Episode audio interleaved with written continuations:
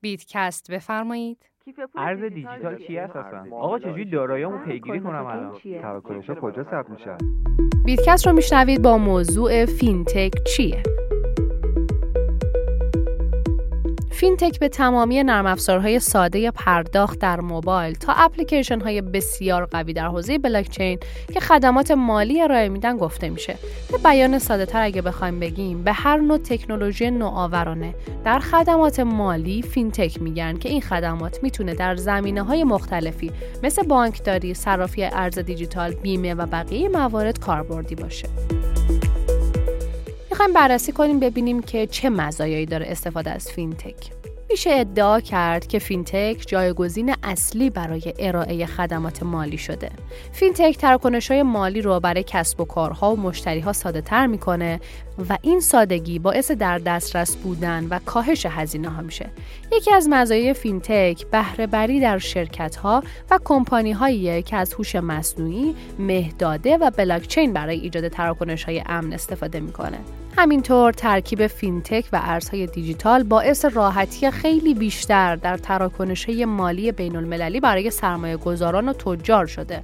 علاوه بر همه اینها، تکنولوژی های فینتک به راحتی می‌تونه خدمات خودش رو برای هر فردی شخصی سازی کنه و به هر فرد با توجه به یک سری از فاکتورها خدمات خاص مالی ارائه بده. خب ما مزایاش رو متوجه شدیم چه کاربردهایی داره.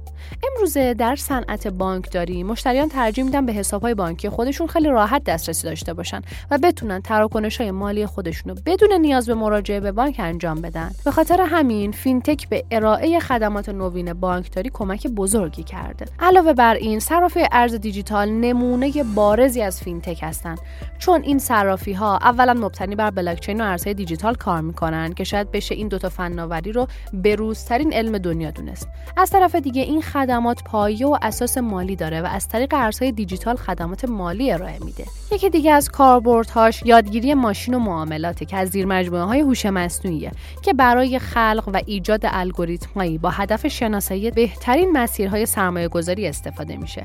در کنار همه اینها در صنعت بیمه استفاده از تکنولوژی به سرعت در حال پیشرفت و گسترشه و این کار جز با فینتک حاصل نمیشه. در آخر می‌خوام بهتون بگم که با کمک فینتک میشه اکثر خدمات مالی رو به صورت راحت تر و کم هزینه تر انجام داد. دنیای فینتک توی سالهای پیش رو پیشرفت‌های چشمگیری خواهد داشت و یکی از دلایل اون محبوبیتش بین استارتاپ ها و صنعت بانکداریه.